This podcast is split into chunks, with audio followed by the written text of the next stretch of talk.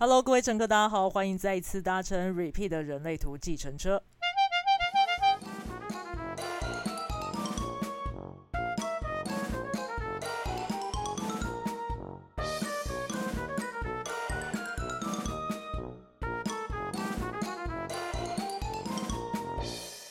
Hello，各位乘客，欢迎回到我们 Podcast 的列车上喽。我们今天要来聊一个。蛮特殊的主题啦，但是也是蛮常见的一个状态，一个情绪上的状态。也就是说呢，当你的图上，你的人类图当中，你的情绪中心，也就是右下角那个三角形，当你的情绪中心没有任何一个闸门是启动的，那它是呈现一个完全空白的开放中心状态的时候呢，其实会有一个特殊的情形，是当下不知道情绪要怎么样反应，当下不知道那个情绪是什么感觉，但是之后隔了一阵子之后，它会。延迟发生，我们就俗称开玩笑叫做情绪恐龙。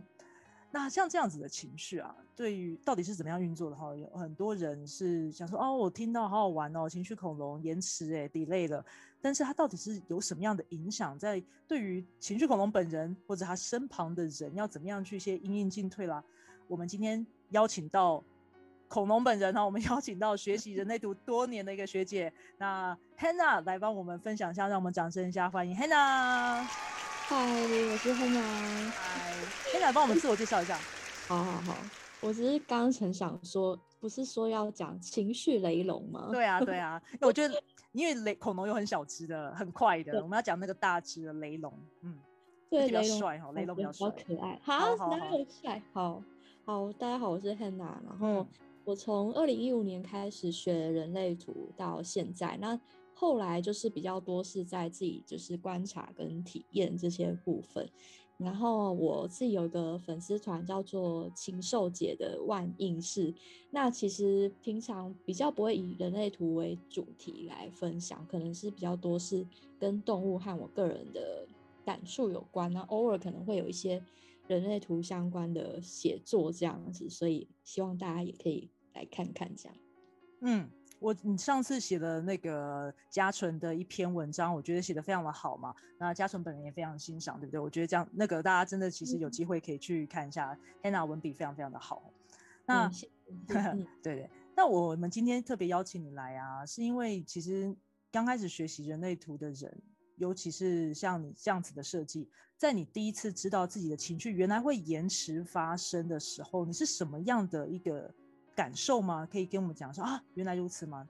嗯，对我那时候真的觉得哦，原来如此这样，因为我那时候听到说这个状态，像情绪完全空白的状态，会当下有时候没有办法做任何反应，就是尤其说。嗯，我比方说，我有时候发生一件很不愉快的事情，我当下我真的不会表现出我生气，或是去跟对方理论。我是回到家，然后过了，可能已经过了很久了，甚至会过了两三天，我才发现说我是很生气，然后我跑去，有时候会回头跑去找对方理论，或是发脾气，然后对方可能就觉得莫名其妙，觉得说。你不那么不高兴，你为什么不当下就讲？嗯，这样对。然后以前我也很困扰，我就会很气我自己，为什么都不马上跟对方吵架？那知道这件事情以后，我我是有疗愈的感觉，觉得哦，原来是这样。嗯嗯，你知道吗？我。我我不知道你记不记得这件事情，但我自己印象很深刻，就是你很多年前，就是我们一起学人类图的时候，那时候你跟我分享一个事情，是你的办公室的同事隔壁的人也是一个情绪会 delay 的情绪雷龙，然后呢，办公室那天早上大家讲那个笑话，大家都在笑，你们两个也有在笑，可是到了下午的时候，你们两个突然间一起转头说，等一下早上那个实在太好笑，你们两个又在大笑第二轮。你有印象？你已经忘记这件事，对不对？但是因为时候我觉得太好笑，因为我觉得啊，原来不只是生气的事情，是所有的喜怒哀乐，只要跟情绪有关的事情，是不是多少都会有这一些延迟？对对会，对。但是笑的那个笑点的事情是真的常常这样发生，有时候是大家已经笑完了，可能不会那么隔那么久，说到下午才笑，那偶尔会发生，但有时候。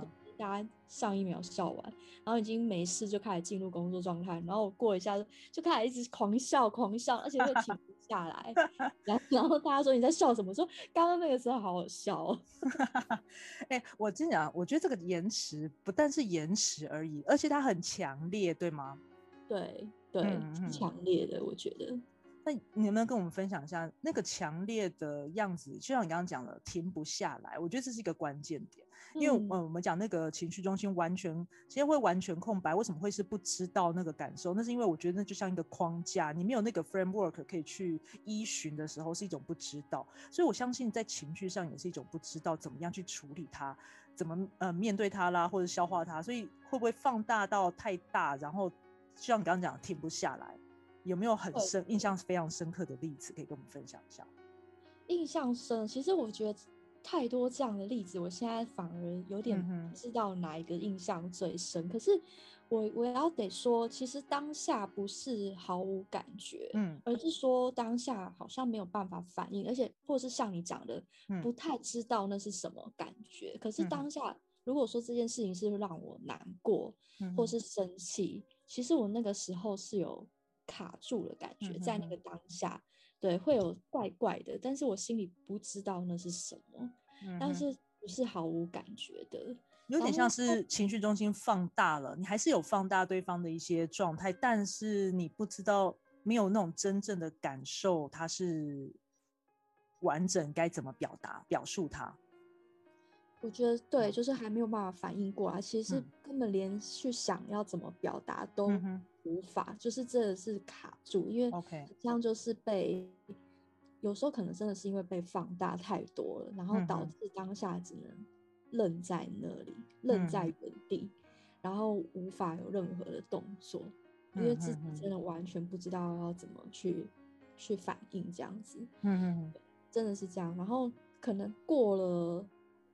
过了一阵一段时间，就是那种那个感受才就是开始知道，开始有想要反应出来，感觉可能就是会加倍反应。嗯，对。那这样子的一个状况啊，其实你认为延迟的情绪对你来说是一种困扰吗？我觉得是哎，因为。嗯，其实它可以说是困扰，但是也能从中学习一些智慧。就是我后来都反过来去学习这样。那困扰就是像我刚刚有说的，有时候人家会觉得你为什么不满当下不开口，当下不直接。因为这个社会，大家其实很重视效率嘛，都会觉得说，哎，当下就讲啊，哎，当下不讲，我们怎么会知道？嗯，而且不要翻旧账，他们觉得你在翻旧账，说你为什么要翻旧账？对，变成我是一个很爱翻旧账的人。嗯嗯嗯。但其实对你来说，那不是旧账，因为你现在才感受到，你只对啊，所以对你来说是当下，你只是真的慢了很多拍。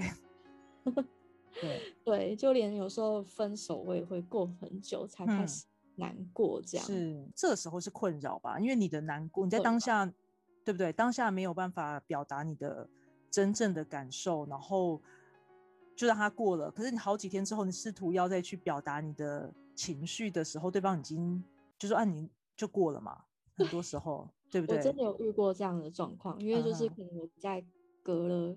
好几个月，真的非常久了，很久的那一次，其实是我觉得是我当下也有难过，嗯，但是后来因为我很快就被一些马不停蹄的行程塞满，是，然后我应该也是有下意识的去回避这件事情，然后后来等到我有过了几个月，真的非常难过，嗯，然后我我有对跟对方说，那对方其实是傻眼，嗯，对方已经。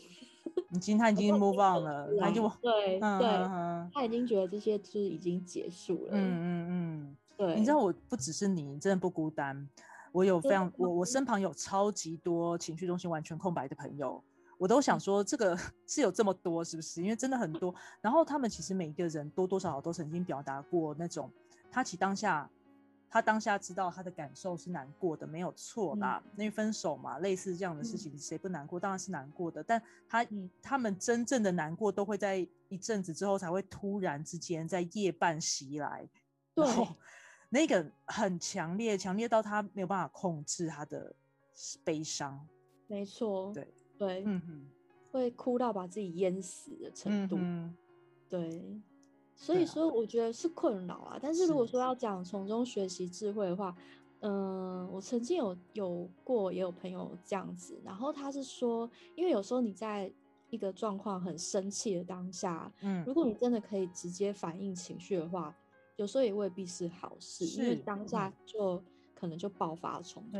那虽然说延迟会是等我回家过几天，或是过一个晚上才发现，哎，我真的很生气耶。然后有时候其实。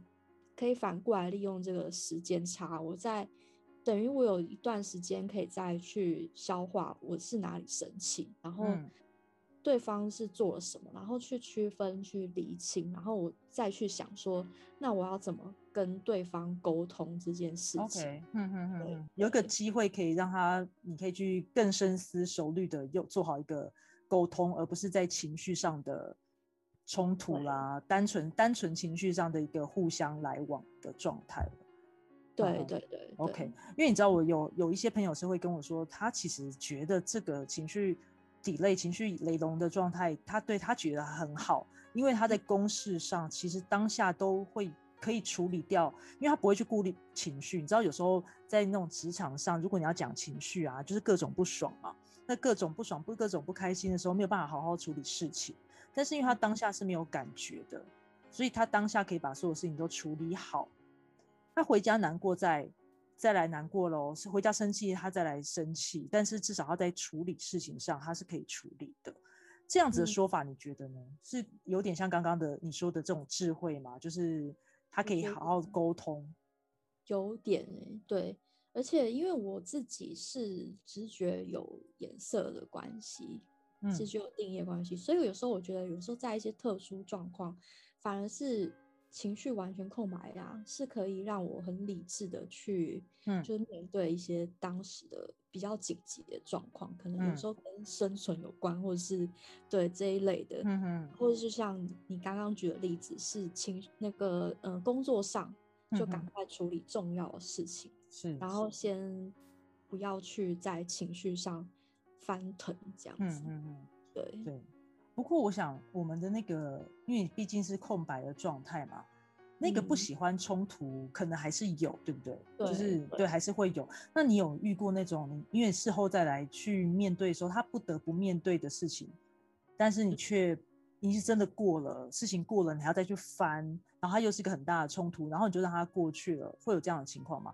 那你知道这种时候让它过去了，不代表真的过去，它只是累积在。心中形成一些钩子，形成的一些伤口，下一次遇到类似的事情，它就会被勾起来喽。有类似的经验吗？这好像我现在想起来比较常见发生在嗯情侣吵架，是是是，或者嗯 另一半吵架，对，嗯，不管哪一任，每一任几乎都是这样。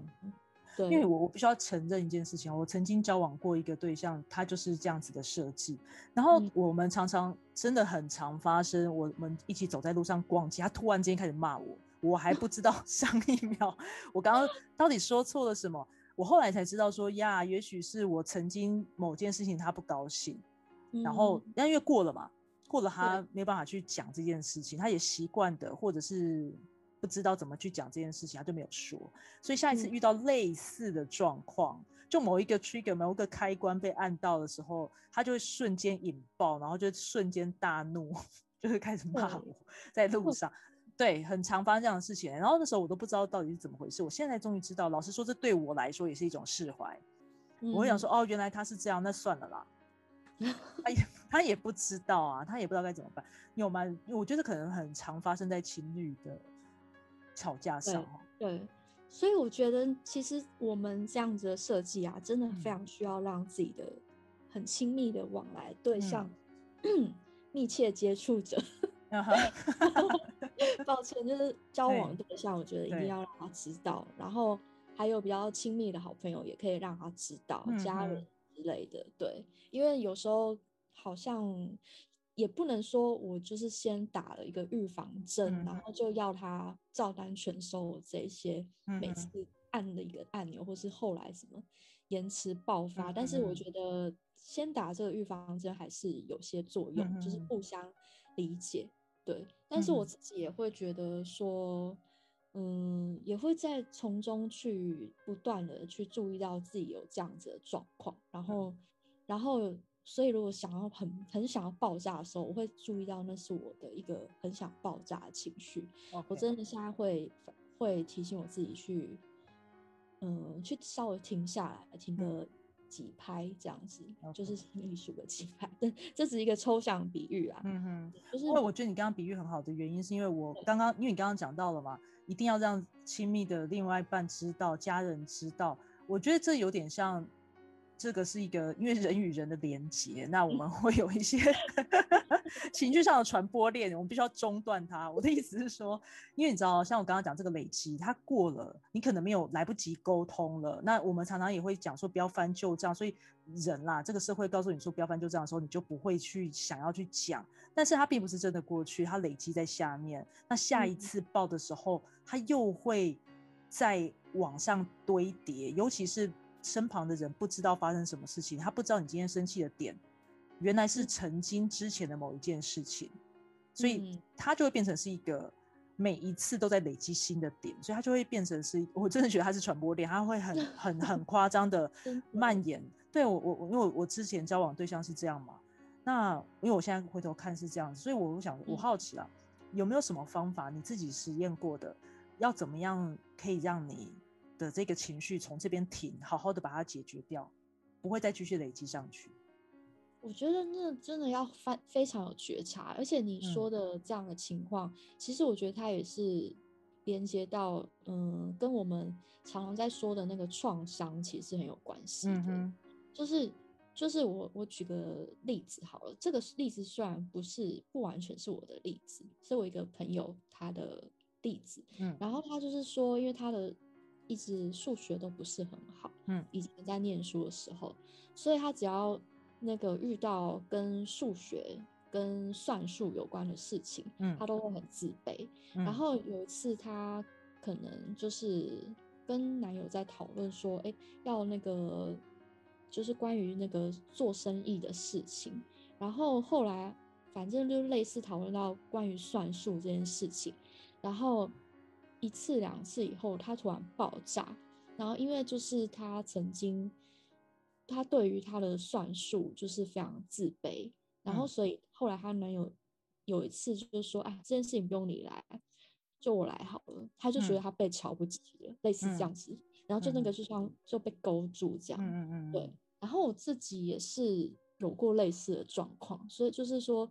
我只要是遇到这一件事情，我在这件事情情绪上有挫败感的话，嗯嗯，然后我后来类遇到类似的事情，像数学是我造梦，我遇到类似的事情，我是连连碰都不碰，看也不看不看，嗯，然后有嗯，我印象中是有一次有在一个游戏。然后大家都要进行，在那个场合中，大家都要进行。可是我就是因为觉得啊，那就是数学，我就不会。我从一开始就不理不听。但是后来我发现，等到大家做完这个游戏以后，我知道这个游戏的重点其实根本不是在算术，是有另外一个更大的重点。但是我后来发现的时候，我就意会到说，其实这还蛮严重。就是我每次只要一遇到。这种有点像是一个关键字或是一个关键状况，我就会去避开了。然后我得要，例如说从这场游戏中，我发现说，其实如果下一次我再遇到类似的状况，我可以不要去避开看看，我就去直面它，迎面有点迎面对对击啦，对战这样子。对，所以说，例如说，嗯，我是曾经因为数学问题感到自卑，情绪不。然后，如果我跟我的伴吵架，每次也都是为了这件事，或者是我在人生当中、工作上遇到相关的事情，我都因为这样子去避开。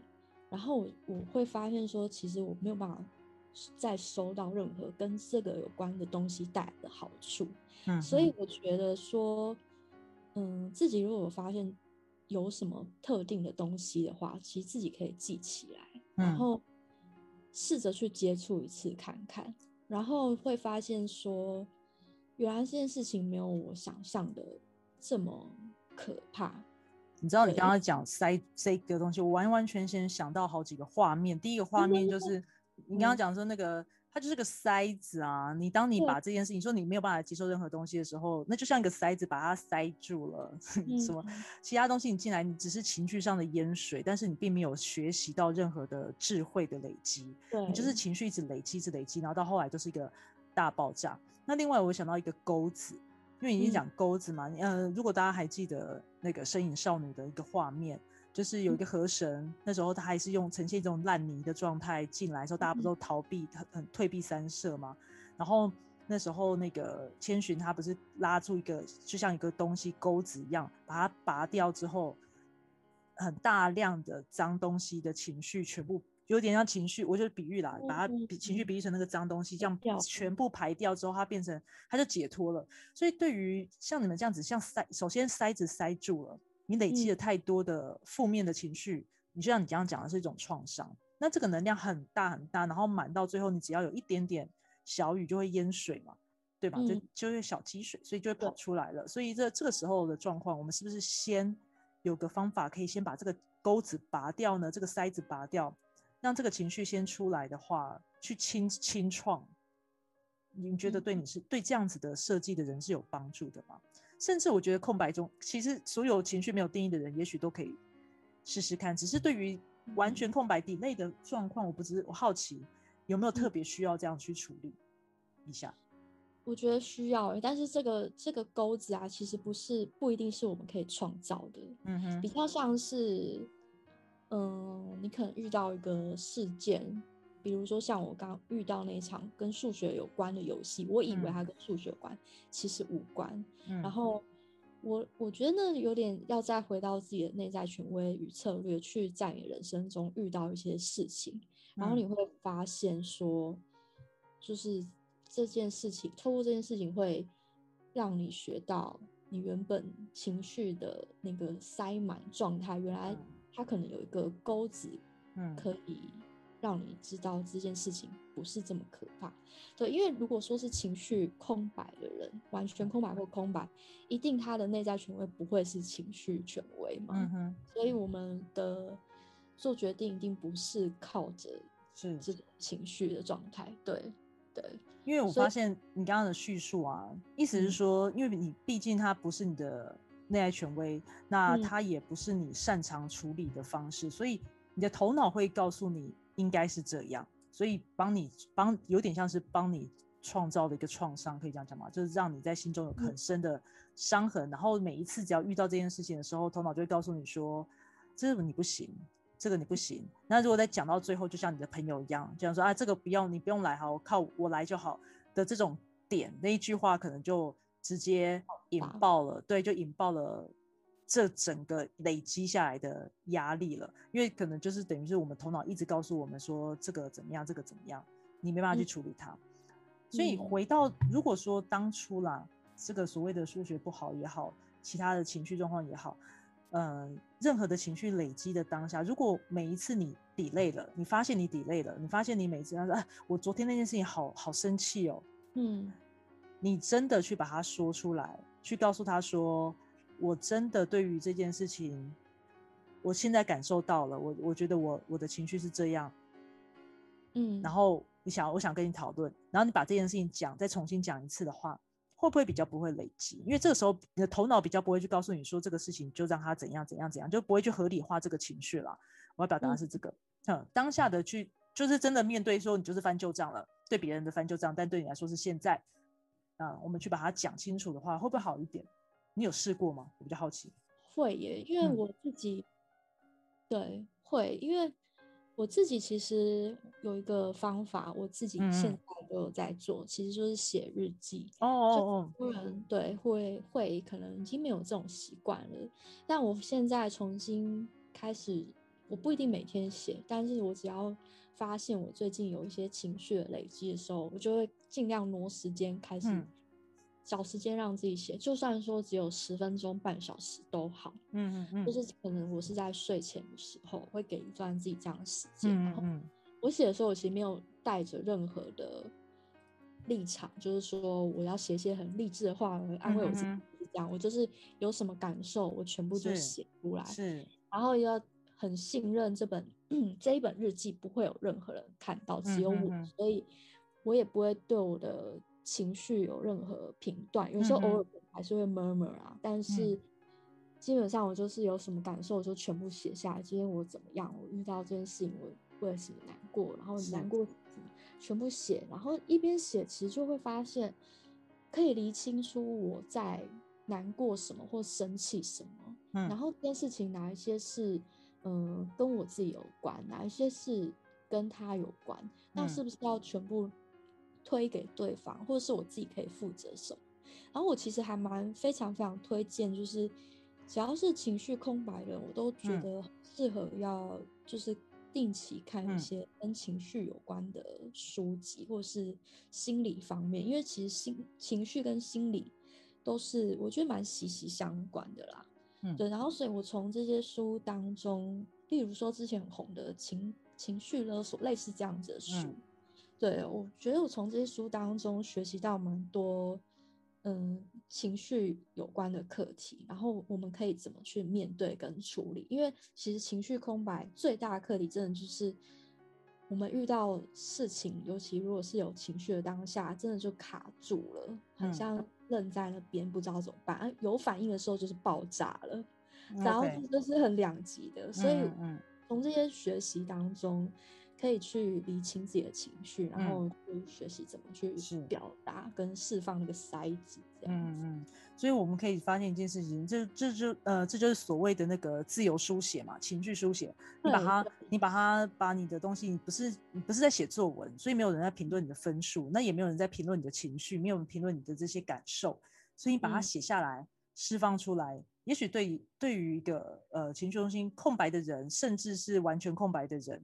都是很好的方式。事实上，我觉得有定义的人也要啦，因为事实上情绪有空白的人就是放大 情绪有定义的人的样子嘛。对啊，对啊，所以我觉得每一个人都可以试试看这样子的做法。那只是对于情绪完全空白的人，你在当下没有办法解决，过了有时候真的是过了你才感受到的话，那更应该要把它表达出来，否则 永远找不到。那一颗塞子已经被塞到什么地方去了，对不对？然后我觉得这个练习是相对重要的。而且你刚刚讲到那个情绪的书籍啦，什么什么的，当然啦，因为它就是一种，它就是我们日常生活中的每一个察觉嘛。如果我们这样子的，我们会有这样的感受，我们是为什么？我们怎么去理解我们这样感受？然后它就会形成我们一些心理状态，对不对？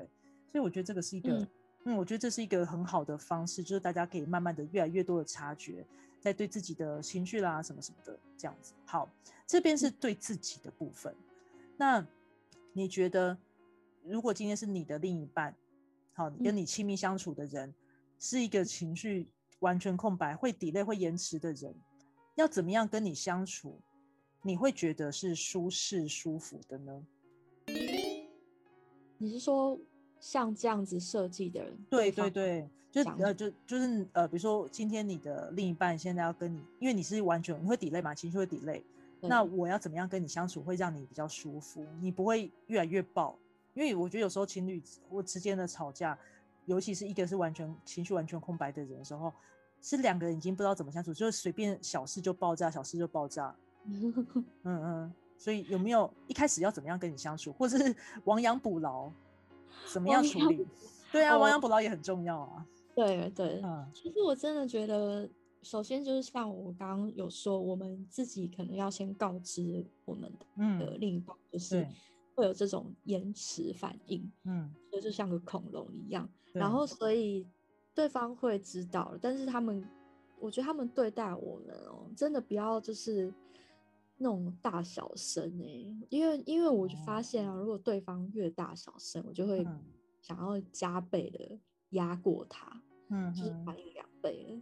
然后我因为其实我们底层真的是很害怕冲突的，嗯，所以我其实真的很讨厌那种很针锋相对的情况。然后因为越讨厌，就会越去研究怎么跟人家吵架。所以有时候 看一些乡土剧，我都会心里演练说，下次我遇到这样的人，我要也要这样子骂。然后我就会把这些可能还会心理笔记背起来，想说看。那当下有办法用吗？我也需要。其实都没有办法用，然后所以是，我们是真的很恐惧这样子的状态，就是突然的暴怒，或是很凶、很凶、很严厉的大小声。OK，这种都觉得可以避免最好。OK，、嗯好，所以我们呃有一个，首先首先不可以大小声。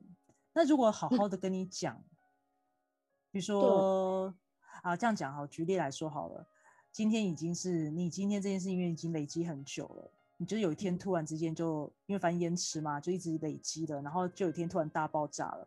那突然大爆炸的时候，你就开始呃可能就会匹配给我匹配给我或者是什么之类的，反正就大爆炸。嗯，另外一个人这个时候要怎么样跟你说话？除了他也他除了他不可以大小声以外，他这个时候要放你一个人吗？放你一个人冷静吗？还是要怎么样呢？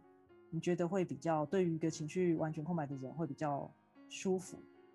我觉得他不能突然放我冷静、欸，我、嗯 我觉得他要先至少要好好讲话，为什么要这样，然后再双方冷静。可是不能好像是那种突然抛下你不管这种感觉，嗯嗯就就可能就开个门就出去了，类似这样子。，OK，对，然后嗯，我觉得是可真的可以好好讲嘛。然后我自己其实我刚刚有想到一个案例啦，就是嗯例子，不知道还可不可以分享？因为、嗯因为像我就说我很讨厌就是冲突嘛，所以有嗯时候呢，我为了去避开这些冲突，我也会忍耐。嗯，那忍耐的话，我就会变成说，我会去容忍一些状况，这样。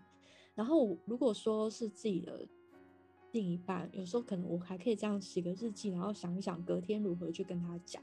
可是嗯如果有时候是当下是陌生人，在一个局面，比方说我有一次在搭飞机的时候啊，虽然现在不能搭飞机，要赶上，嗯就是我有一次在搭飞机的时候，有一个乘客，他就是站在我的旁边的那个走道的地方，一直在跟我隔一个走道的那个旁边乘客聊天，因为他们就在飞机上巧遇，然嗯后就狂聊，大概聊了大概超过半个多小时以上。嗯然后我其实当下我觉得很不舒服，因为他站在那里，他们聊天已经影响我了。嗯，然后他，嗯、他因为站在走道上，所以乘客其他乘客要经过的时候呢，就要为了闪避他，就会一直撞到我，因为我就是也坐在走道嘛。嗯嗯然后我原本就是会，以前我会忍耐这样的状况，如果以前的我，但因为后来我知道我的情绪空白跟加上 完全空白，就是会嗯压抑忍耐，但我其实已经有不舒服了。后来我就有自己在演练盘算，嗯，我到底要怎么反应这件事情。然后我就心里在想，想那个就是有点像是在练草稿，嗯想着说要怎么跟对方说，后来我就很客气的跟对方说：“小姐，不好意思，你们可以长话短说吗？因为你站在这里，其实已经影响到我了。”这样、嗯就是很用一个比较中性跟也不卑不亢，也不是在暴怒的口吻嗯哼去反应。然后后来发现，哎，对方就马上说：“哦，不好意思，不好意思。”这样他就就撤退了。然后我就嗯发现，哎、原来事情这么简单哦。嗯，就是其实是可以，有时候是可以去练习看看，去嗯做这样的反应，不用忍，因为嗯你冷，然后我如果说这个情绪我冷到下飞机，我就嗯是真的爆炸，一个快爆炸，然后我可能遇一遇到我第一个朋友，我就说，我就大骂脏话，知道吗？这样我可能就是吃嗯吃瘪，就是我朋友就要对嗯嗯嗯扫到台风尾这样。OK，因为我我刚刚想到，因为这个我想，我觉得这个很像情绪中心空白的人都会遇到的状况。我比较好奇，如果那一天这样，因为你现在记到现在，这是一嗯个情绪上的延迟吗？那个情绪上有有延迟这件事情吗？你明白我的意思吗？嗯是延迟还还好，就是但是这嗯件事我觉得是让我学到智慧，就是嗯让我学习到一个印象很深刻的是，我原来可以在有时候也可以在当下去处理一些状况，而不是要拖这嗯么久才报警。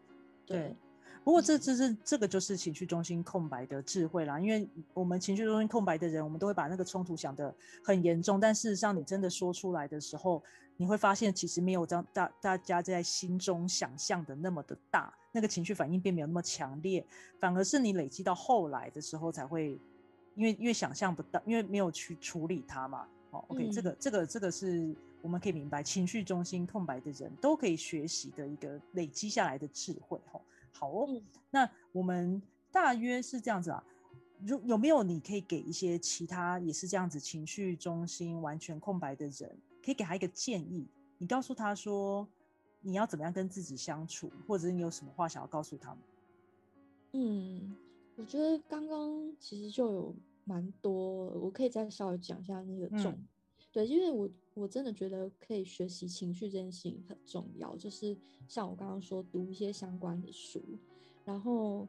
然后写日记，我真的也认为蛮重要的。就是每天，或是说你发现自己最近情绪有些累积的时候，你一定要给自己一段时间去释放跟理清，这样。然后再就是，因为那种情绪发生的时候，在累积的时候，就是一种卡住的感觉。嗯，所以你可能不知道那是什么，但你会有。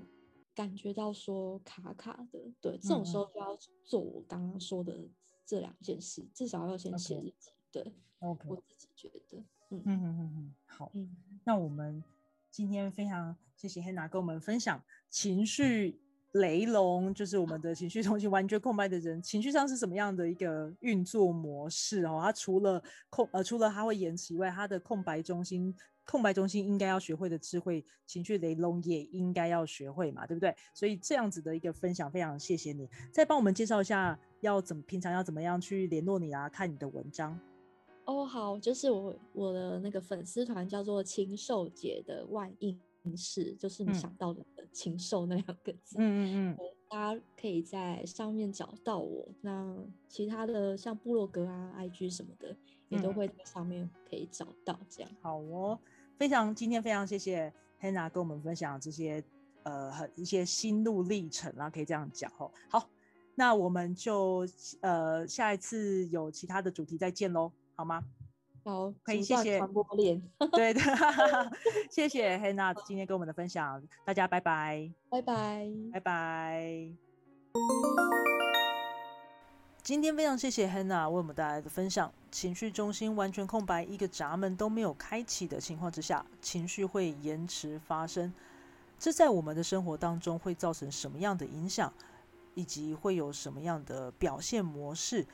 非常谢谢 Hannah 为我们带来的一些人生经验和人生智慧的累积。如果你喜欢这个节目，请不要忘记订阅加分享给你的朋友哦。Repeat 人类图计人车，我们下次见。